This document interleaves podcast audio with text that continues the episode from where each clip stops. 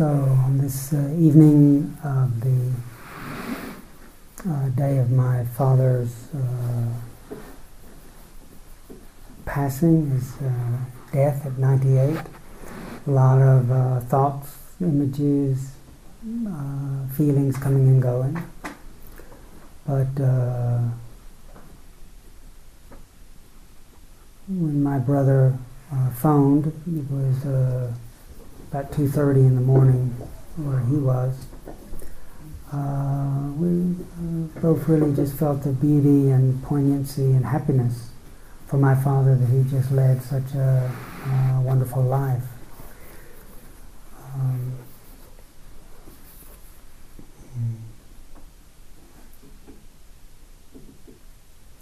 so a, a, lot of gratitude, a lot of sense of uh, happiness that he was able to finish his days at this uh, uh, house uh, that uh, he uh, built with mom 65 years ago, where we grew up, where it's been a central point in our lives, always going back to Lake Chickamauga, Prairie Peninsula, outside of Chattanooga, Tennessee, and until eight years ago, my mom was always there, and uh, and then until I guess right now, my father was uh, always there, and uh, a formidable being, quite a. I think Thanissara was saying that there's an African expression that when an uh, old person dies, it's like a, a great library has just burned down. Well, that would be quite apt for my father because he had incredible knowledge and stories and was so interested in people. So he knew everyone's family trees and uh, really was uh, took joy in finding out about people's lives. So anyway, the next time we go, for the first time when we uh, open that door, and the house, just like his 98-year-old body, is crumbling a bit, but he was always uh, there and my, my brother was uh, laughing a, a, little bit because, of course, it was uh, poignant and, and, and beautiful when after when, when uh, my brother woke up at 2:30. Uh, my father was still uh, quite hot and, and warm, but he had, had, probably just died right before that. My brother was sleeping uh, next to him, and so they had a, a few hours uh, to to appreciate the the, the peacefulness of uh, of his finally letting go of this body that was worn out, and uh, the hospice nurse and these hospice people have been really supportive and caring and loving. And when the hospice nurse came to confirm that my dad had passed on, that was still quite peaceful. But then, just as the the way America is set up, you know, you don't just leave dead bodies around uh, the um, at dawn, James was saying these uh, guys showed up in trench coats with ties, to, to, and it was just quite bizarre having these. But, you know, he was saying it must be a tough job for those guys too. But uh, carrying my body out of the house, and my dad used to.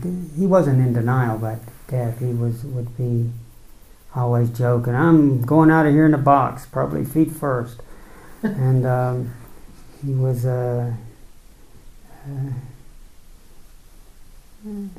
always laughing about it. But uh, it was funny as dawn was rising, and the paper, who my dad read religiously, read the newspaper every day for decades and decades and decades, and and followed the news and read the obituaries and followed and cared about people and did all the puzzles to keep his mind good. Anyway, right at dawn when the paper was uh, being delivered, that's when these guys with the trench coats showed up and, and uh, carried my father out of the house head first. So we could say, Dad, head first, not feet first. Um, but uh, anyway, there's a sense of uh, uh, relief. When my mom died eight years ago, um, Dad was uh, devastated. They'd done so much together, and soon after that, he collapsed. And um, it just happened to be that uh, and I were in a restaurant with him. And um, so this was uh, a little over seven years ago. And his uh, lip started to quiver and uh, it didn't quite look right. And wanted me to help him to the bathroom and then he, he collapsed. Uh, normally he would have died. What he had is called uh, ventricular tachycardia, and usually you, you die. But we were right there. One of the waitresses was emergency trained. There was a policeman in the restaurant, and we were right next to a hospital. And so, uh, at first, he was uh, so he survived, and he was, but he was a bit unhappy about it at first. He thought, oh, ah, I should have just died. And he said, Well, Dad, you collapsed right next to a hospital, and we and we were there, and but he was so used to being generous and, and, giving this life where he couldn't do the things that he wanted to do, and then soon he wasn't going to be able to drive. And, and since he was a boy of, of six, when his mother got rheumatoid arthritis, and they were Russian immigrants. And uh, since he was six, he started helping out, running this store and helping his father uh, in Manhattan uh, run a little grocery store on uh, Market Street in Madison. So he's an incredible duty and sense of purpose in life to to serve others. Uh, so, you know, when there was the prospect of not being able to do all these things, well, life is just not worth living. And so he uh, first was in a lot of resistance about this aging, dying process. But it has been uh, a little over seven years since then. And um, Thanissara and I had the good fortune to to spend a lot of time with him, many months every year. Like this past year, I probably spent six months there, uh, just helping uh, look after Dad. And when he was going through this resistance of what's the point, you know, I, sh- uh, I should just be dead. Why don't you shoot me? And um, I said, Dad, well, you get so much joy out of helping others. Could you be open to the possibility that it could also be really rich and meaningful and joyful for, for those to be able to be with you, help you. And that was something that wasn't easy for my father to receive, to, to learn how to receive. And uh, in this journey of these past seven years, when uh, you know Thanissara and I have been with him a lot, he's uh, gotten so sweet and uh, really, you know, allowed himself to be helped and found different ways to to bless uh, others. He took great joy in um, being helping uh, Thanissara to get her American citizenship and quizzed her on the, the questions of American history so she could pass the test. and uh, just, uh, uh, and it was even just uh, lovely to get, I got this beautiful note from uh, uh, Young today, who's from Chattanooga. Mm-hmm. And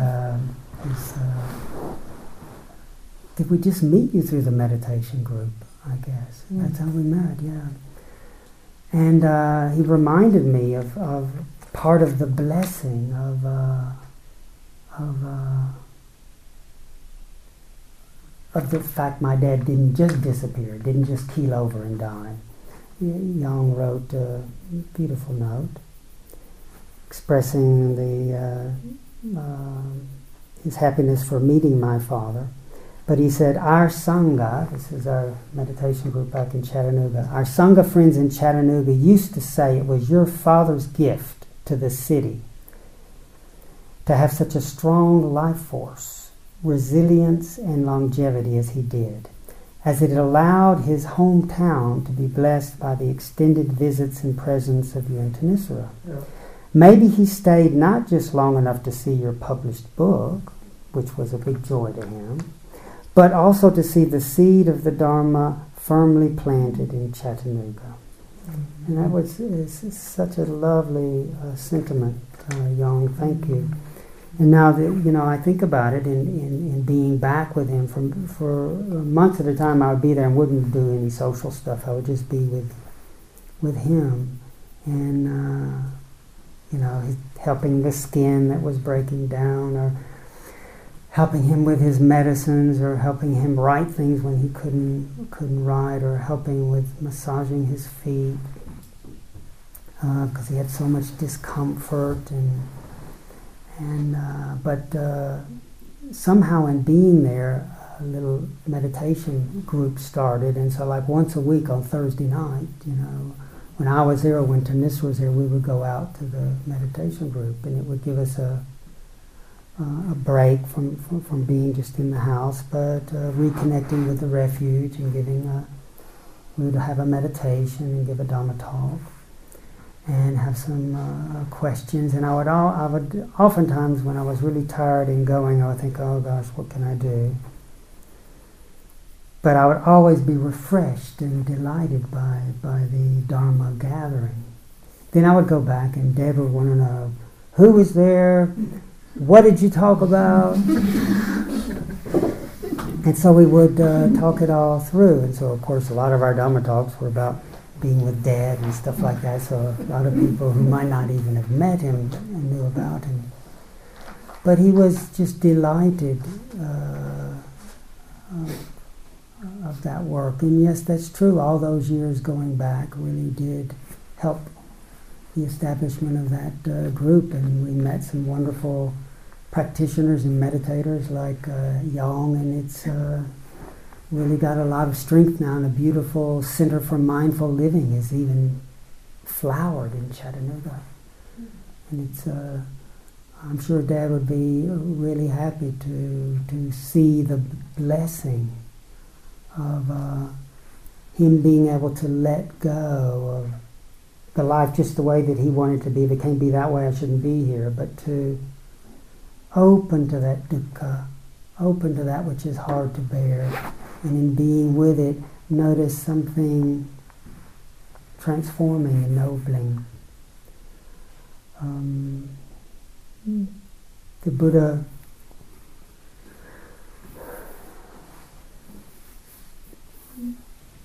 upon his realization, uh, you know, when he understood uh, these four noble truths, uh, you know, this revealed in him the, his true, true nature. And uh, I think Thanissara opened them up this morning a bit.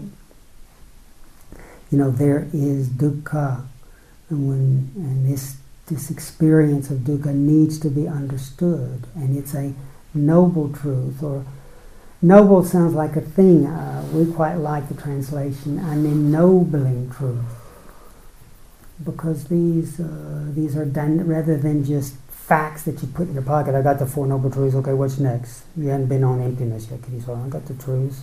You've been over that. Let's do the next one. But contemplating these truths is a dynamic process. The first ennobling truth is there is that which is hard to bear. And the task that the Buddha gave was opening to it and that in understanding it, opening to it rather than judging it, just wishing it was gone, thinking it shouldn't be here, feeling something wrong with us or wrong with them. He didn't say it's your problem. He said there is dukkha and it needs to be understood. And when the Buddha defined, well, what is this dukkha? He, started off birth is dukkha.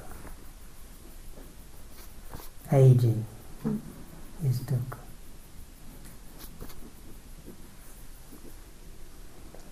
Sickness is dukkha. Death is dukkha. You know, and really, let's just you know talk about this aging and death.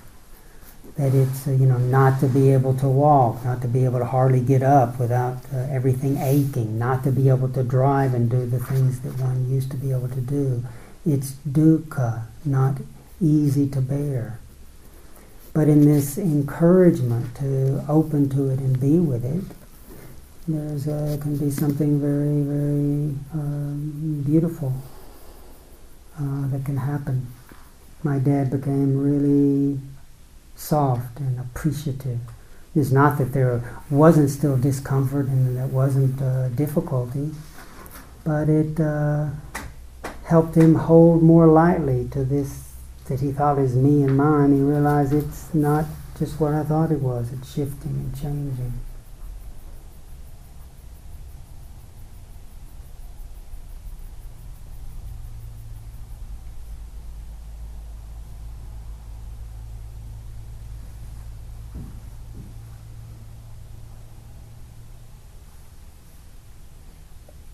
Being unified with what you don't want is dukkha. Being separated from the loved or what you do want is dukkha. Not getting what we want is dukkha. In short, the five focuses of the grasping mind, whatever this grasping mind latches onto. The mind that, it's not that it's an evil thing. When the mind doesn't know any better, the heart sees stability, safety, happiness. It sees me, mine. It sees myself in what we can hold on to, grasp, secure. My health, my life, my power, my, my precious uh, loved ones, and that any focus of the grasping mind, this is the subtlety, is, is dukkha, because as we as contemplators have been reflecting, when the mind that takes something to be me depends on that, leans on that, what is called in the Dharma takes birth on that, is dukkha because, as we know, it changes. Strength turns to weakness. The day turns to dusk. The calm turns to turbulence. This was the the entrance to the to the Buddha's own own path. This this real reflection on old age, sickness, death. What he called the heavenly messengers. Devaduta.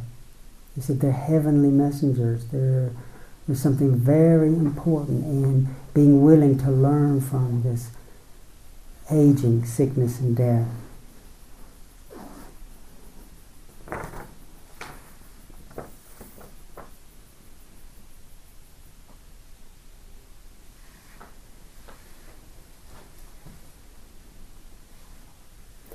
When the Buddha talked about his youth, he said, I lived in refinement, utmost refinement, total refinement.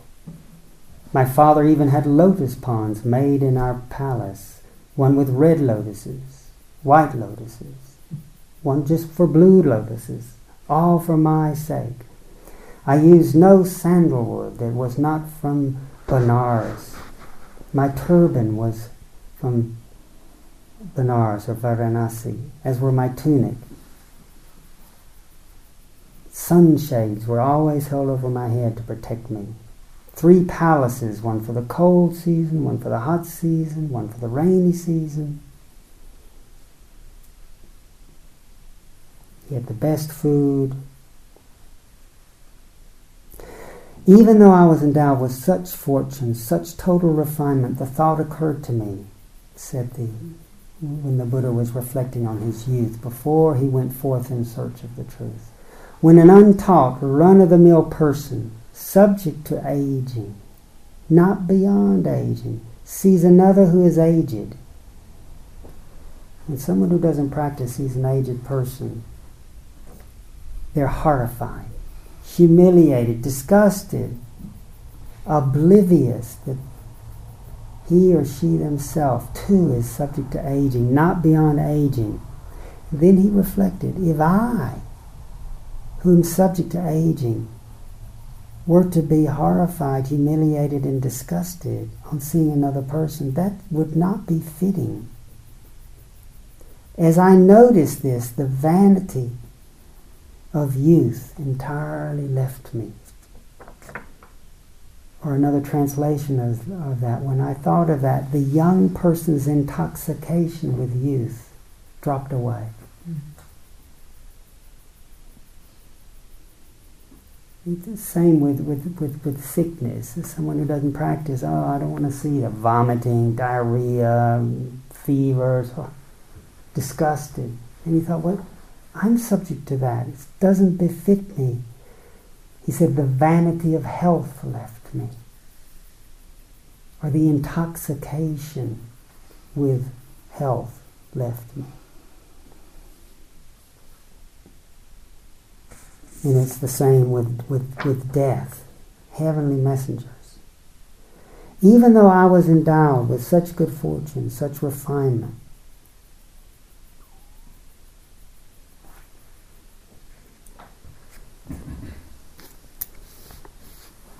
thought occurred to me when an untaught, run of the mill person themselves subject to death, sees another that is dead, if they're horrified, humiliated, and disgusted, it's not befitting.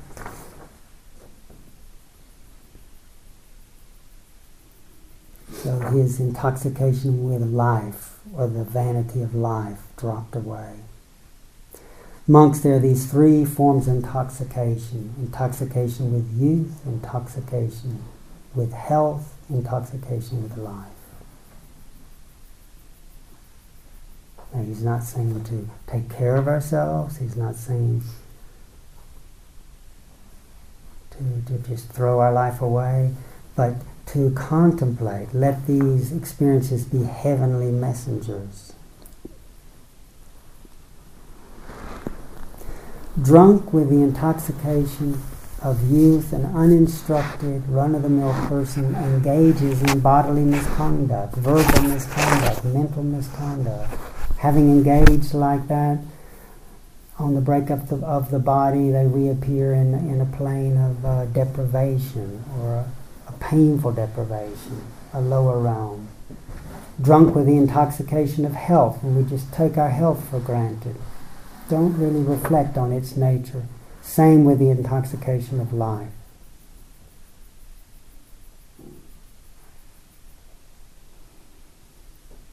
And then later, when he was reflecting back, as I maintained this attitude, knowing the Dharma without acquisitions, realizing that when we're intoxicated, we just cling, depend on something, assuming it really is me and mine this health, this pleasure, this circumstance. That's an intoxication. When there's a disenchantment, a not a version, but a clearing of our vision, especially through this reflection on the changing nature of things. Then we realize that once see something is changing, we can call it mind, but what does that mean? There's that fading of that delusion that we can really grasp something. There's what's called a relinquishment. That's what it means by life without acquisitions, realizing that it's not even stripping away. When we see how changing things are, naturally there's a relinquishment, a giving back, what the Buddha called patinissagga, a relinquishment. As I maintain this attitude, knowing the Dhamma without acquisition, I overcame all intoxication with health, youth, and life, as one who sees renunciation at rest. so, the essence of renunciation, rather than stripping things away, is this letting go of what's not ours anyway, and then resting in what remains. It's resting because nibbana, when the Buddha defined, described nibbana, the ending of greed, hatred, and delusion is nibbana. When there's trying to find security where there's no security, wanting pleasure to last, wanting confidence to last, wanting any to last, wanting to get rid of, it's endlessly stressful when greed or when grasping and rejection is relinquished our Dharma eye opens and we realize what's, what's already here. So, how did the Buddha phrase this? As one who sees renunciation at rest, or another way of putting it is this relinquishment allows us to rest in suchness.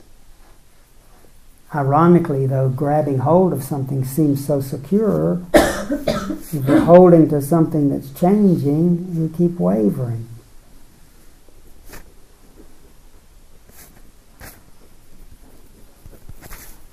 People hold on to the view. I'm right, you're wrong. They're the enemy. So we hold on to the view. It seems so pure. They're the evil ones. I'm the good ones. I'm the right ones. Then, when that willpower can't be sustained and one relaxes, fundamentalist approach to life turns into them feeling possessed. Oh, and we get overwhelmed by doubts and fears and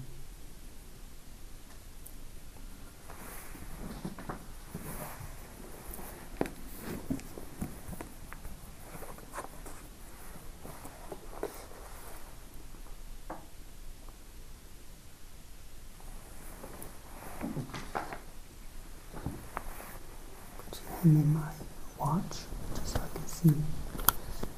Maybe for my father I should talk all night, but I don't know if y'all would appreciate it.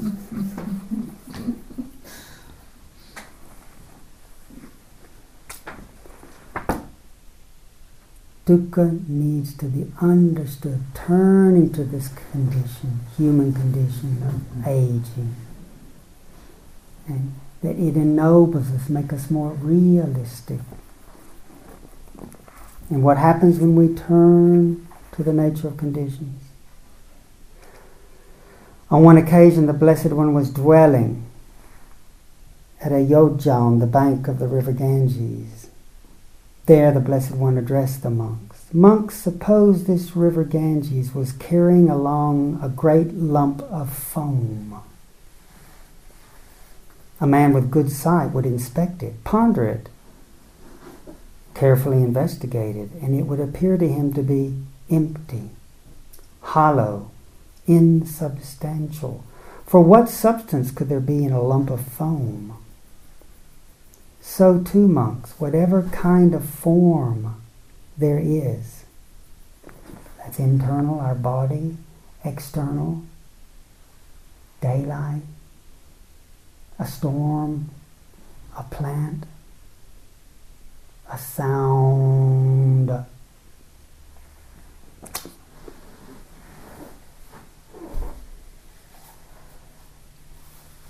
So, too, monks, whatever kind of form there is, whether past, future, or present, internal or external, gross or subtle, inferior or superior, far or near, a monk or an, a contemplator, a contemplative, inspects it, ponders it, and carefully investigates it, and it would appear to him to be empty, hollow, insubstantial. For what substance could there be in foam? As we on this retreat have been contemplating the forms, not conceptually, the as we experience the form of the body in and out, expanding, contracting. As we penetrate and dive into the experience of the body, we notice it's pulsing, vibrating, hot and cold. And right now, my, my father's form, James, who was talking about how hot Dad was last night, and then as he woke up, body was still warm, and all that heat, this, the heat that digests our food, is just leaving and just returning to the heat element. Last three days, he couldn't drink, didn't drink anything, didn't speak. It's in like a coma. The water element's now returning to water. the air element that vibrates through the body, through the breath, the winds, all just returning. And soon, in a matter of days, the, the, the form just would return to through cremation, ash.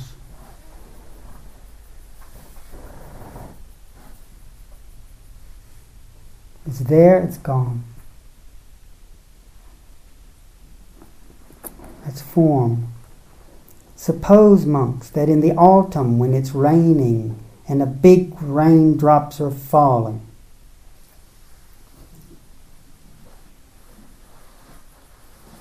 So again, we're by the river. Suppose, monks, in the autumn when it's raining and big raindrops are falling, a water bubble arises and bursts on the surface of the water. A man with good sight would inspect it, ponder it, and carefully investigate it, and it would appear to him to be empty, hollow, insubstantial. For what substance could there be in a water bubble? So too monks, whatever kind of feeling there is, pleasant, unpleasant, these powerful feelings we get. Whatever feeling there is, past, future, or present, internal, external, gross or subtle, inferior or superior, a monk inspects it, ponders it, and carefully investigates it, and it would appear to him to be empty, hollow, and insubstantial. For what substance could there be in feeling? Similarly, monks, in the last month of the hot season, at high noon, a shimmering mirage appears. You can see something in the distance. A man with good sight would inspect it, ponder it, and carefully investigate it, and it would appear to him to be empty, hollow, insubstantial. For what substance could there be in a mirage? So too, monks, whatever kind of perception there he is. So he's going through all that we take to be me. The forms as foam, like foam, feelings like a bubble, perceptions that are so powerful. This is good, this is bad. So powerful. This shouldn't be here. Seems so real. And the perception changes. You wake up and you don't like the feeling, oh, it's terrible, I don't like this, this, this is bad. I knew it would come again. I thought I'd finish with it, and God, there it is again. I was hoping the yoga would do it. it didn't. Maybe I need to it maybe I should yin yoga, but maybe I should have done um, Iyengar yoga, something more young, you know. and the suffering from believing that perception. If that perception is like a mirage, it's there and it's gone. Sometimes, even when in times when I had a lot of exhaustion and discomfort, when I was looking after my father, I wasn't well myself but helping with his skin and with his feet. It was just so nice to help. And so even though I was not feeling well myself sometimes, it wasn't dukkha. Even though it was uncomfortable, but I wasn't creating anything out of it. And yet sometimes we can have a little, just a little bit of, oh, do we have to go to the city? Oh man. Thanissara's probably gone to sleep when she's going to ring that bell. Slightest little feeling sometimes can be overwhelming, or perception. It shouldn't be this way. All in perception. And when we look at perception that seems so solid, if we look more closely, it's like a mirage. There's no, you can't grab it, it disappears. The Buddha goes on to talk about moods, what's called sankhara, or is like a, a banana tree. If you cut a looking for heartwood, some good core wood, you won't find a core to it. How did he put it?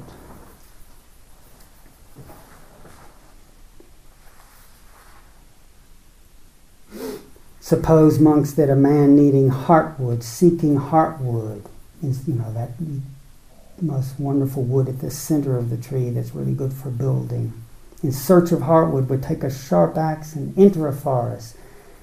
There he would see the trunk of a large banana tree, straight, fresh, without a fruit bud core, whatever that means. He would cut it down at the root, cut off the crown, and then unroll it. As he unrolls the coil, he would not find even soft wood, let alone a heartwood. There was no core. You couldn't find an, a heartwood. It was just coiling around. A man with good sight would inspect it, ponder it, and carefully investigate it, and it would appear to be empty, hollow, insubstantial.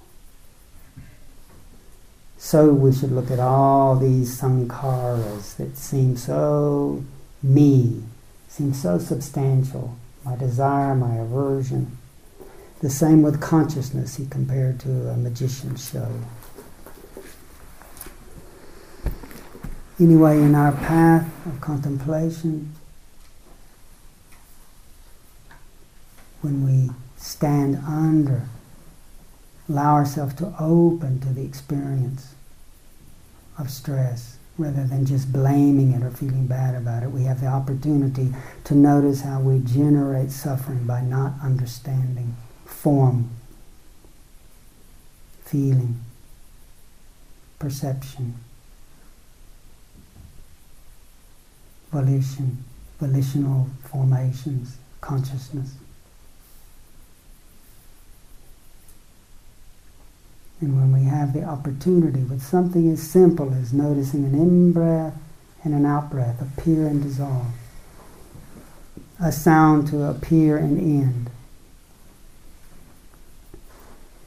in honoring the true nature of things, we have the opportunity to notice something that we've overlooked when the Buddha gave his this sermon on the Four Noble Truths, uh, at the end of the sermon, the discourse, the Buddha said, Kondanya knows, Kondanya knows. He was one of the five disciples that first heard the discourse.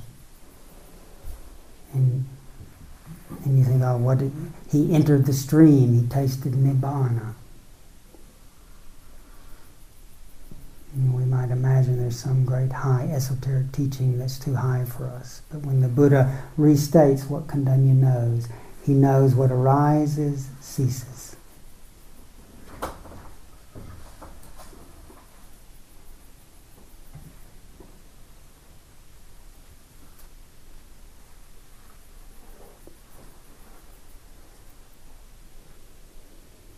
And when Kondanya later, it wasn't in this course, but in the Shurangama Sutra, when he talks about the images, the anal- the similes that helped him enter the stream and taste nibbana. This what arises ceases. He gave an image with it, which I want us to reflect on tomorrow and tonight in our meditation. He said the guest dust image, simile, helped him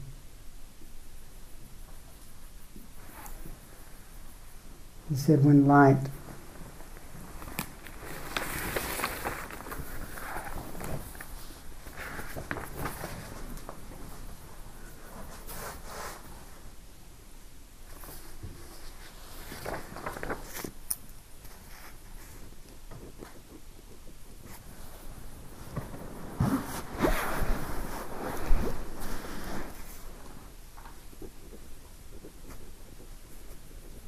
It is like a traveler who stops at a guest, stops as a guest at a roadside inn, perhaps for the night or perhaps for a meal.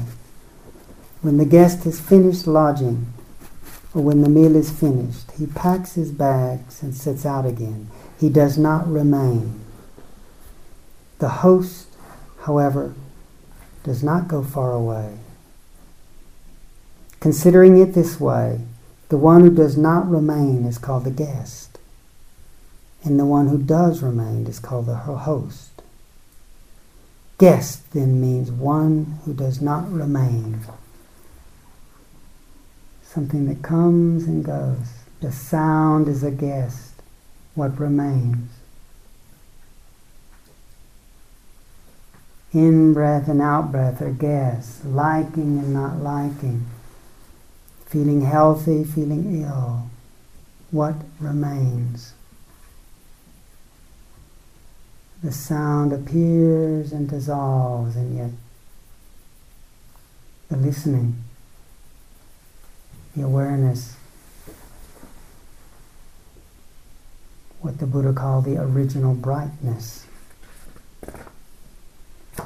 What remains? What remains is invisible when we're so when we're making assumptions, when we imagine forms are solid, health is solid, pleasure is solid. We lean on it, take birth, and then get frustrated when it dissolves and then seek again. By honoring the guest life, the impermanent, there's the possibility of recognizing that dimension, what the Buddha called the unconditioned, the deathless. That was the first image that helped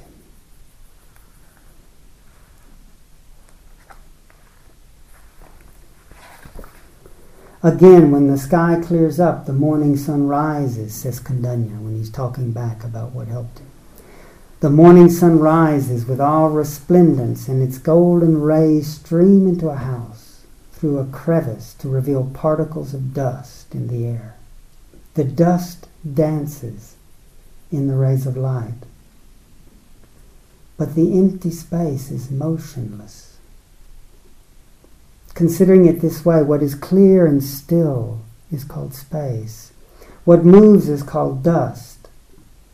Dust then means that which moves.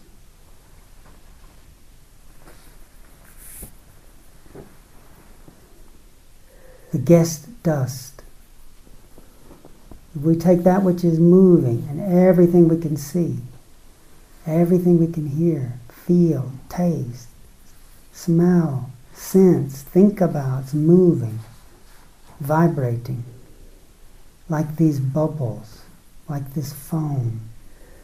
It's not to dismiss it, but in honoring the guest life, dust like, vibratory nature of conditions and really realizing how much stress we cause ourselves in the world when we want it to be what it cannot be.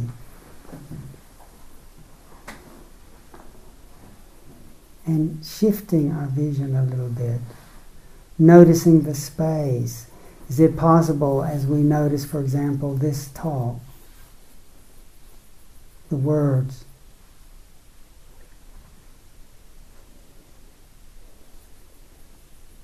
Dharma talk, um, Tuesday night, day Kittisaro's father died. But to as we go close and notice the sounds, the guests, the dust dancing. Can we notice the spaciousness and stillness, the living silence within which every sound keeps dissolving? We're not diminishing or dismissing the forms, but honoring the empty nature, the insubstantial nature.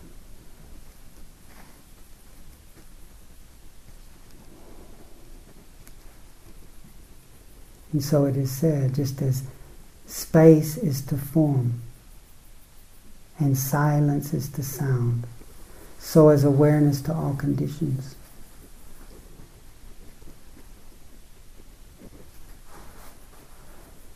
we focus so much on the forms who's here, who isn't here, who we like, who we don't like, and do we notice that, that all this form couldn't have in, couldn't operate without the space infinite space all around us. Similarly, we're so focused on the sounds that we like, don't like, the words we think are, mm, we agree with or disagree with, but do we notice this silence around every sound? The matrix that allows sound to come and go, that living, listening matrix. So is awareness to all conditions. So it's not that we're diminishing experience, but noticing that all this life experience is arising and ceasing in this ground of awareness. What the Buddha called the original brightness.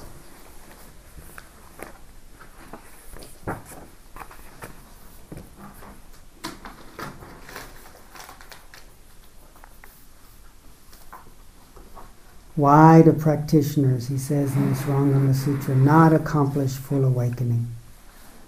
It's because they don't understand two roots. They're like one who cooks sand in the hope of creating a savory delicacy. They may pass through as many eons as there are motes of dust, but in the end they will not obtain what they want. What are the two?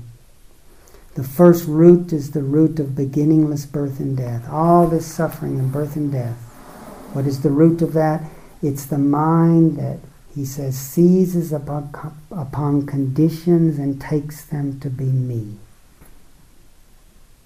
Whenever we do that, through not understanding the true ephemeral nature, we create suffering. That's the root of birth and death. What is the second root? The true root.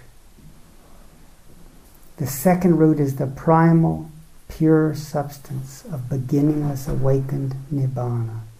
It is the bright essence of consciousness that can bring forth all conditions because of conditions, you consider it to be lost.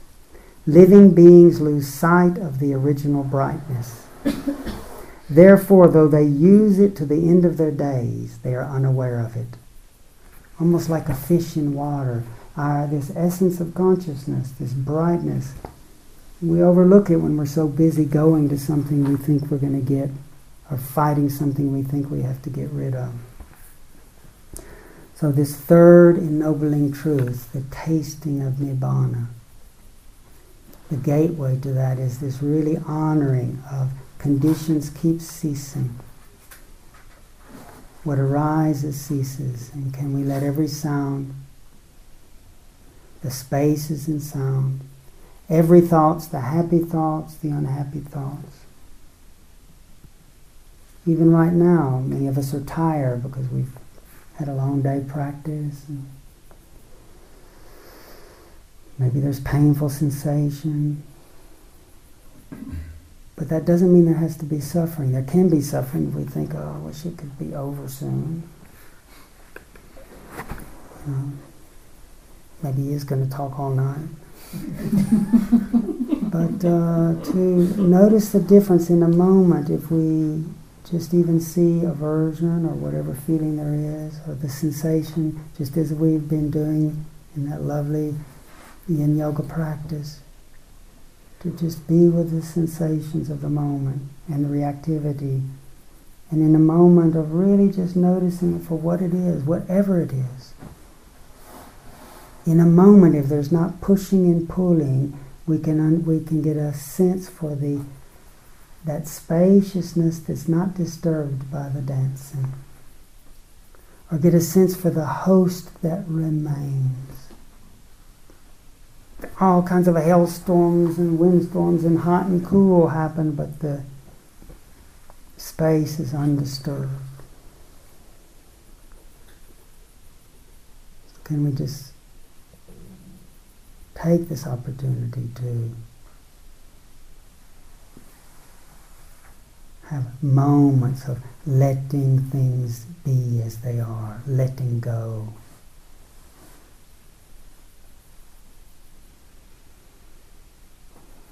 Remembering the Buddha said this original brightness is always here and now, always inviting us. It is at the core of every condition. And all this seeming separateness merges, it all comes together. It's the place where there's no me, you, my father, my brother. All these thoughts, all these differentiations keep dissolving with every sound, every thought back into this original brightness of our own heart. So, thank you for your uh, patience today. We're all of us working walking in the footsteps of the countless wonderful men and women over the ages who've practiced. So let's let's take heart. We are on that path. So to finish with the words of the Buddha just as one faring through a forest should see an ancient path traveled by people of old, with beautiful pools, groves, gardens. So have I seen an ancient path, traversed by the enlightened ones of old. Having fully come to know this path, I've established this way for the welfare of all. So let's take heart. Keep trusting that this path takes us where we've always already been, right here, in every sound, every thought, every perception. If we let it arise and cease, will take us home to our own true nature.